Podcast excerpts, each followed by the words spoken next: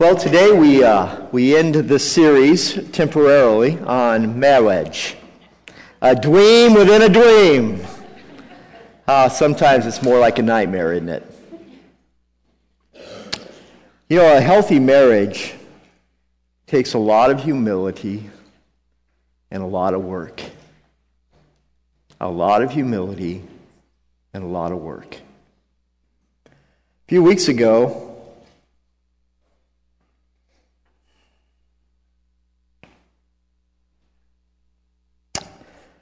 I had an epiphany. That's a wake up call. And this wake up call was this. For many of you who have been a part of this series, this has been like a cup of cold water in the desert. And I'm going to need some Kleenex. So, Cal, would you get me some? Sorry. The allergies this morning are, are kicking up. Um, no, that's okay. Um, those are usually used. so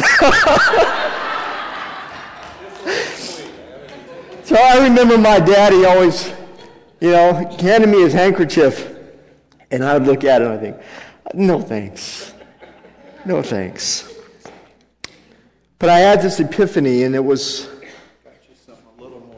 Oh, thanks. and this, uh, you know, marriage takes a lot of work, and it's been like a cup of fresh, cold water to many. But to others, it's been like salt in old wounds.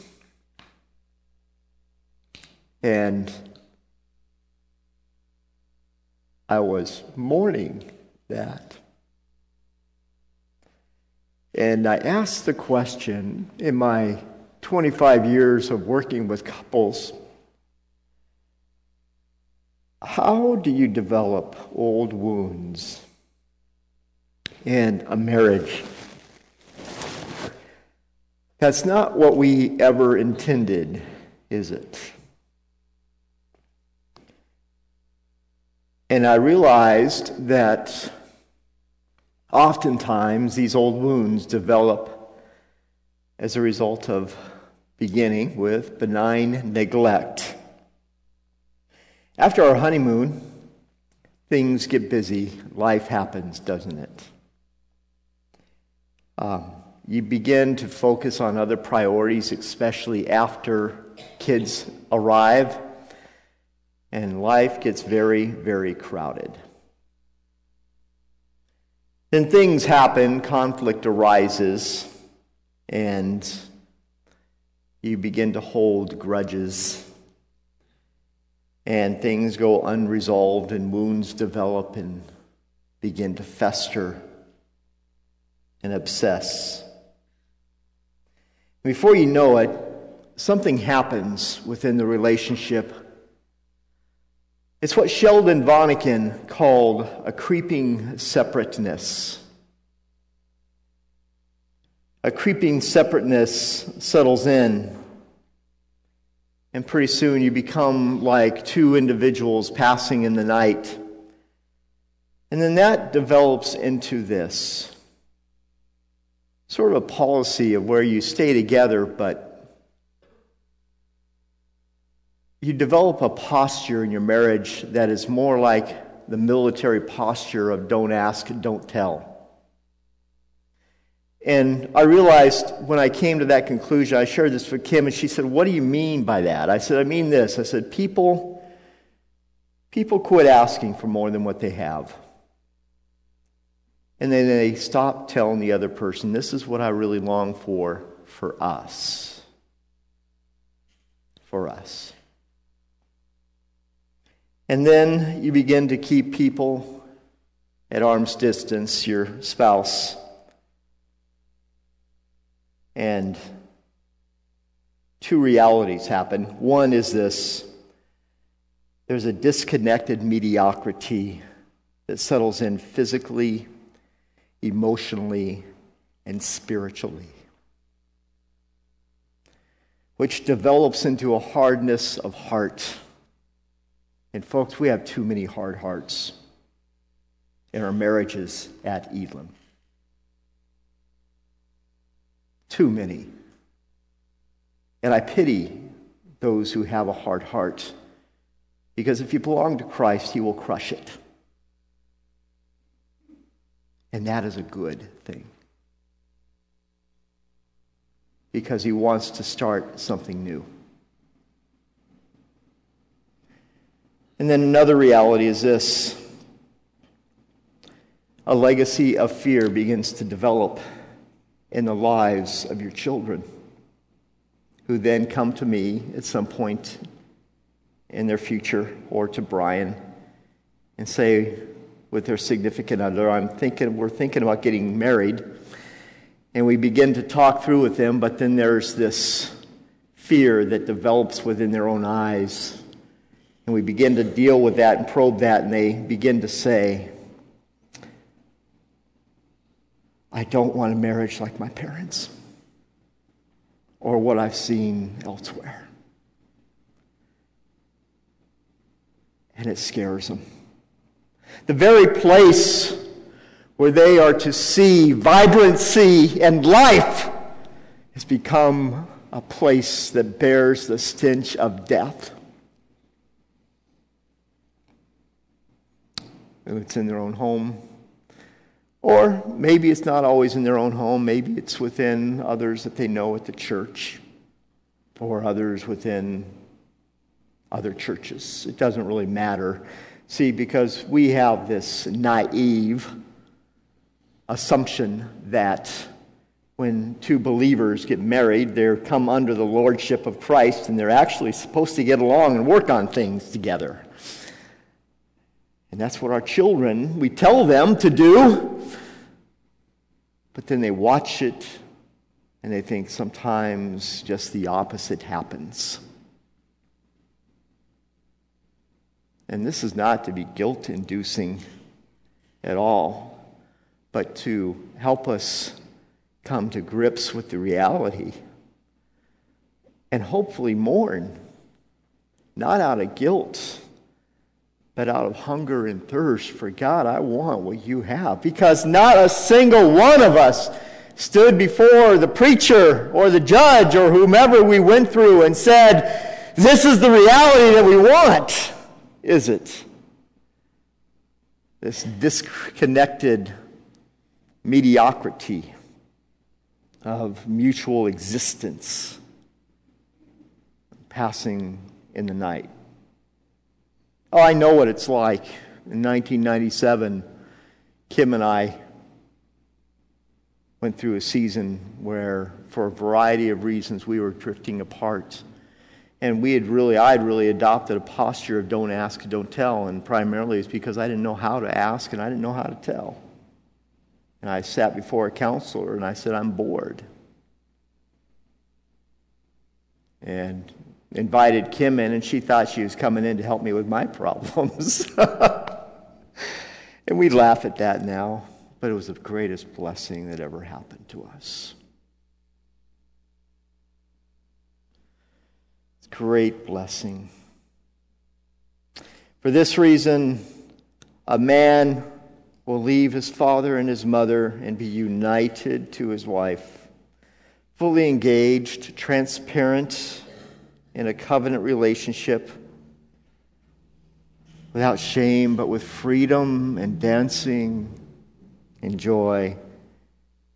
Engage physically, emotionally, and spiritually without shame, without condemnation, without hiding, without a don't ask, don't tell policy. And as a result of that, these two separate individuals they will become one flesh that is formed by the very power of Almighty God until we begin to fight against it. At the center of this oneness that Paul speaks about, that God talked about, that God is engaged with us regarding is the last topic I want to talk about this morning, and it's called friendship. Friendship. At the center is, of this oneness is a deep friendship. This is the vision God is committed to on our behalf for our joy and for His glory. This deep, open, transparent, vulnerable, engaging, serving friendship gives us joy because that's what He intended us to engage in, and it gives Him glory. And that means He dances with us in the midst of that kind of engagement.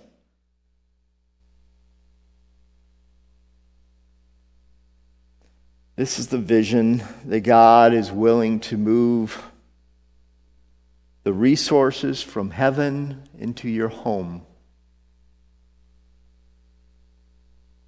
on behalf of you if you're humble and if you're hungry and if you're finished with blaming your spouse for your actions and your attitudes and your choices but instead you're willing, I am willing to humble myself and say, I want to be the kind of person you want me to be by your very power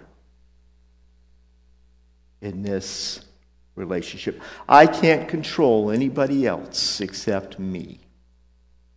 Except me.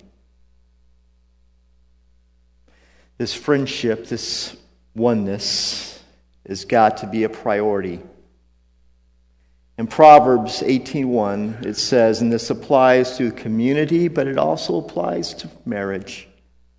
Whoever isolates himself, in other words, for whatever reason pushes him or her away to keep at arm's distance seeks his own desire that means his own personal idols, his own selfishness, his own self protection, his own pain, his own ego, his own pride.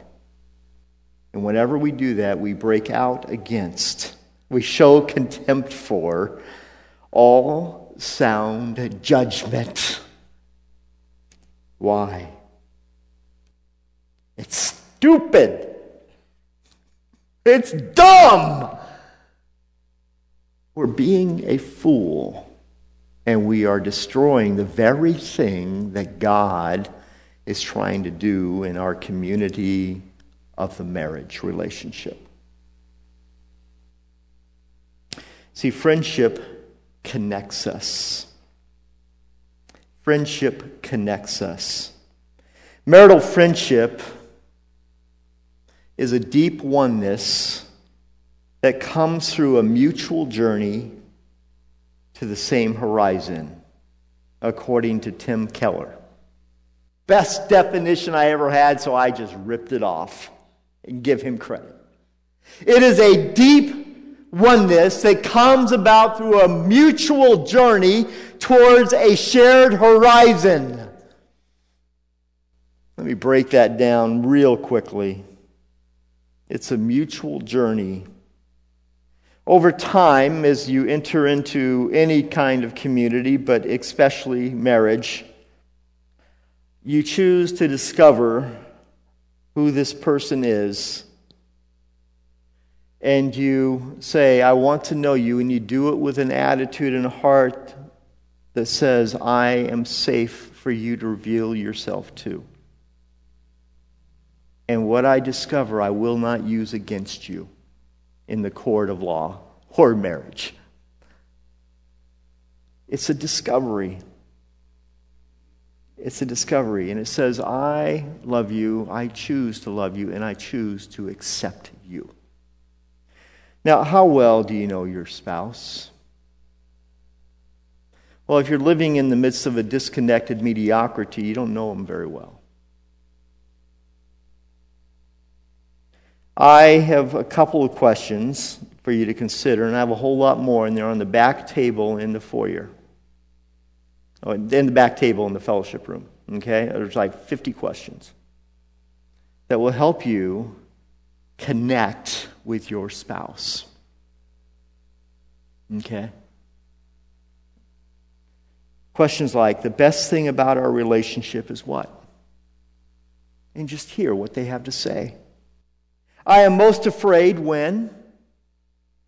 I feel most lonely with you when. I feel loved by you when. What I like most about myself is it's just revealing your heart. It's sharing your story. And there's a whole bunch more back there. I asked him some of these questions. And she said, Oh, you've been reviewing the questions again. says, Yes. And I want to say this this connection, this mutual journey, where you seek to know and discover one another at deeper and deeper levels over longer, longer periods of time, and you do it in a way that is not blaming, it's not criticizing. You just help me know you because I want to know you, I long to know you. The sexual intimacy of marriage pictures that very pursuit. If you're under 18, close your ears. But when a man, actually, those who are 18, under 18 are saying maybe the older folks should close their ears. we know all this. Let me give you a theological understanding of sexuality. It's this when a man enters a woman who is his wife, in the sacred covenant of marriage, he is saying, I want to know you. I want to know you in the deepest parts of your soul and of your life. And I want to love you. I want to accept you. And I am safe for you to be with. And when a woman receives a man, she is saying, I am allowing you to know me in the deepest parts of my being. And I will reveal myself to you, my deepest desires, my deepest hearts, my deepest fears. I will not hide from you, but I share myself with you wholly and openly and intimately. You understand why sex is only safe in the covenant of marriage? When you understand that, it's not just pleasing yourself. No. It's a beautiful picture of a much deeper reality that is spiritual that is emotional, is physical.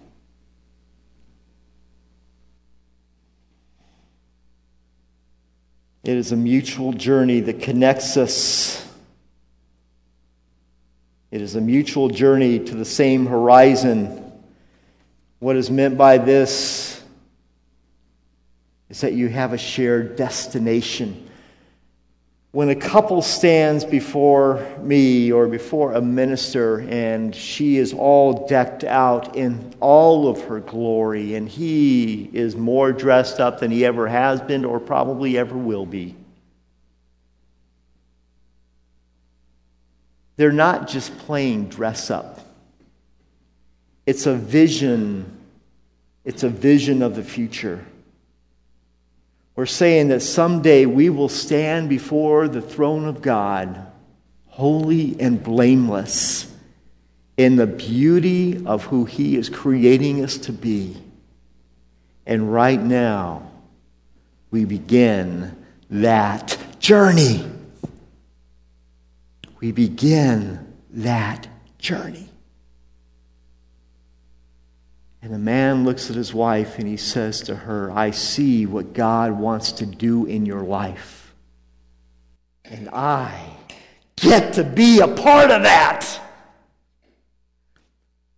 And the wife has that same redemptive role in his life. And she says, I see beyond the dirt. I see beyond the imperfections. I see beyond the flaws what God wants to do in your life, the kind of man that God wants to form you into. And I want to be a part of that with you. And together we will stand before Jesus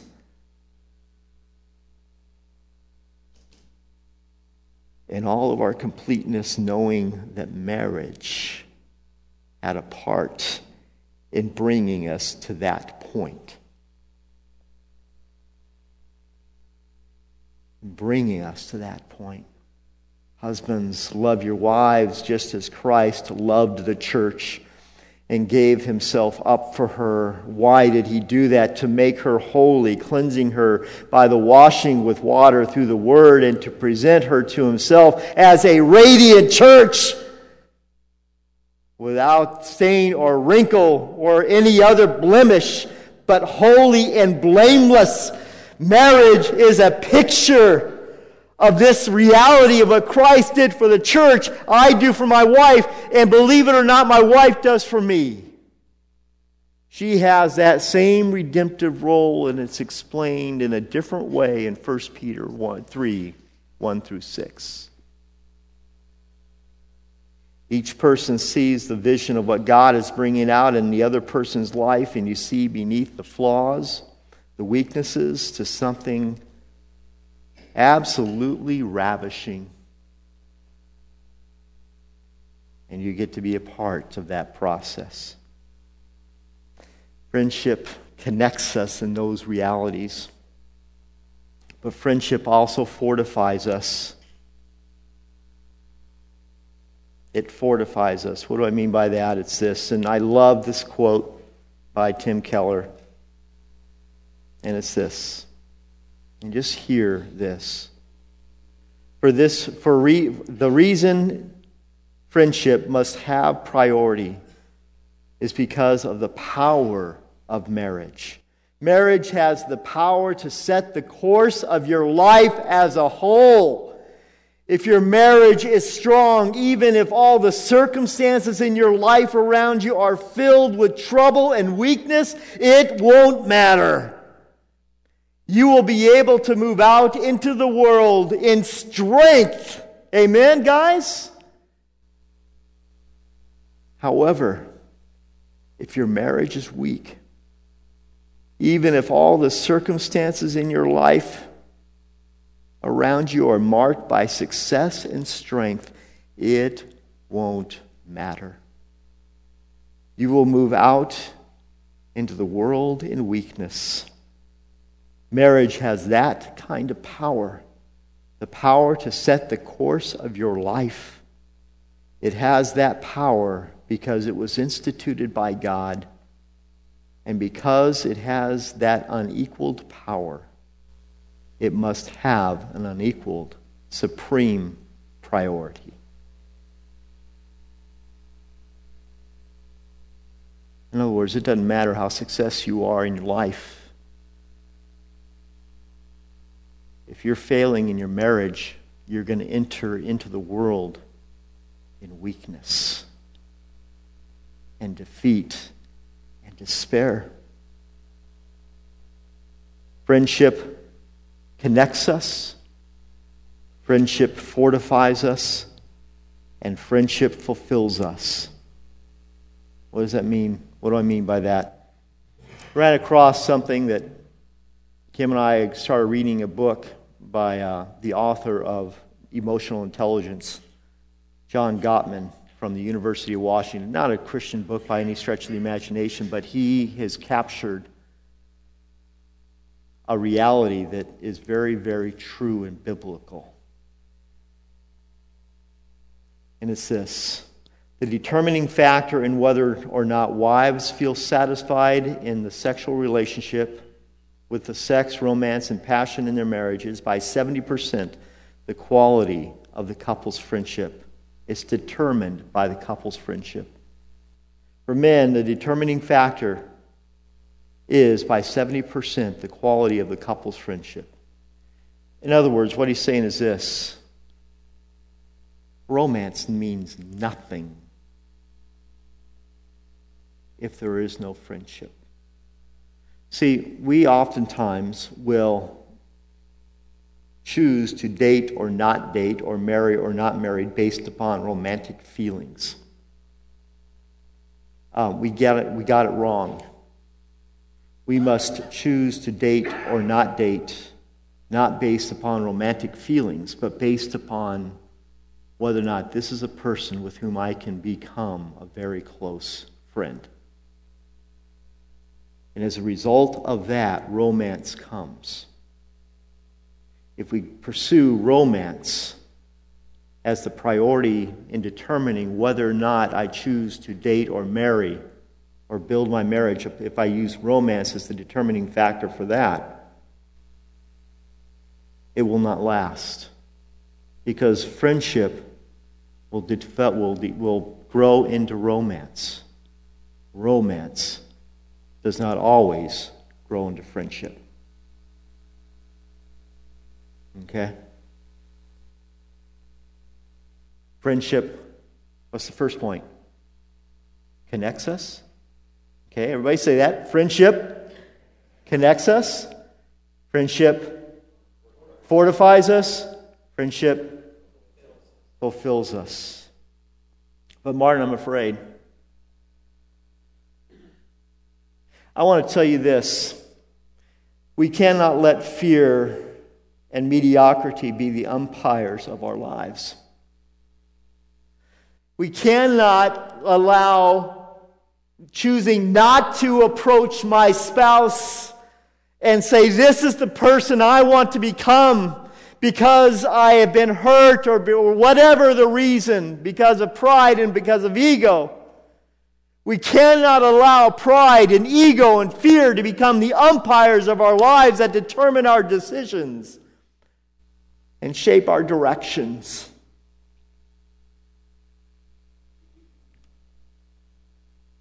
See, fear and pride and ego and pain become these umpires who call the shots. And they sabotage our relationships and they deform our children, and it's tragic. But, Martin, where do I begin? Begin with yourself. Don't ever come to me and say, I want you to change my spouse. If you come to me and your spouse is, you're struggling with your spouse, I'm going to start by asking, what can you begin to do? Because every problem in marriage is, has two sides. Has two sides. Begin with yourself, the choices that you can make and that you can control. And I'm going to bring us back here to where we started. So many weeks ago, submit to one another. Each man, each woman, right here, right now, from this point forward, make a choice to mutually submit to one another, to deny your own self interest so that you might fulfill the needs of another person and make that other person your spouse. Submit to one another because of what I get out of it. No. Submit to one another out of reverence for Christ. That's where it starts. Worship. And I'm not talking about singing songs. I'm talking about you in Jesus. You in Jesus. This is where you begin if you're married. This is where you begin if you're single. And I'm just going to mention this real quickly. Marriage is nothing more than a deeper oneness, a deeper community than what one is experiencing in the church. If one is not willing to be mutual submissive to one another within the context of the body of Christ, that person is not a good candidate for marriage. Because the character that is formed in the context of community, of that mutual submission, is the same character that will be formed, that will, be, that will carry through in the marriage community. Okay? So if you're considered, considering, if you're single and you're considering dating someone in the church, but you find that person not willing to serve, not willing to be mutually submissive to one another, to denying their own self interest so that they can may serve the needs of another, that person is not a good candidate for you. Okay? But that's where you begin.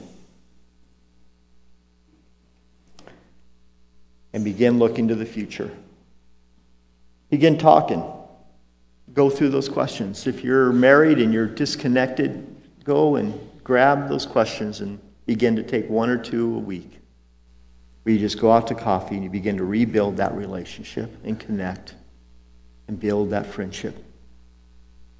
But what you need most, that's critical, but what you need even more than that is to press into Jesus. In Mark 5,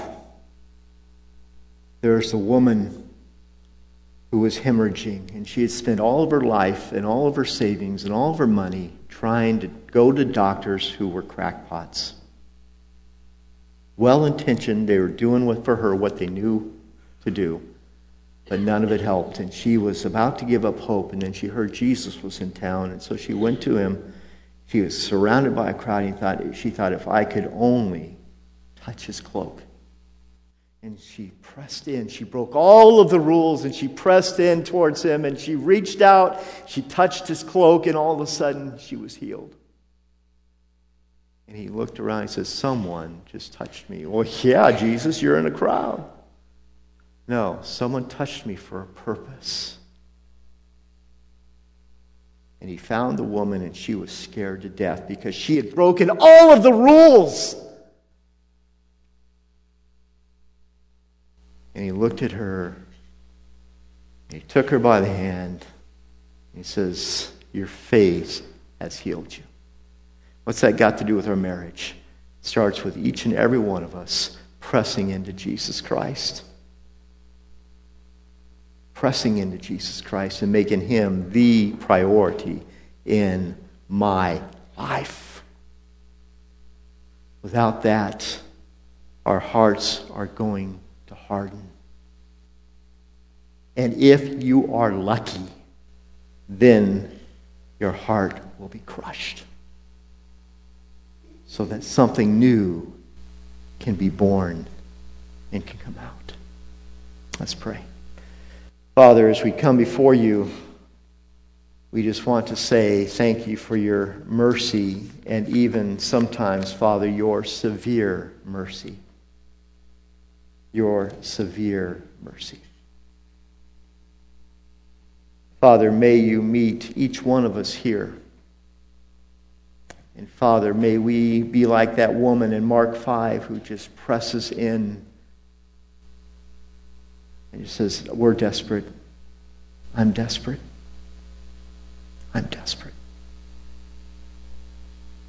In Jesus' name.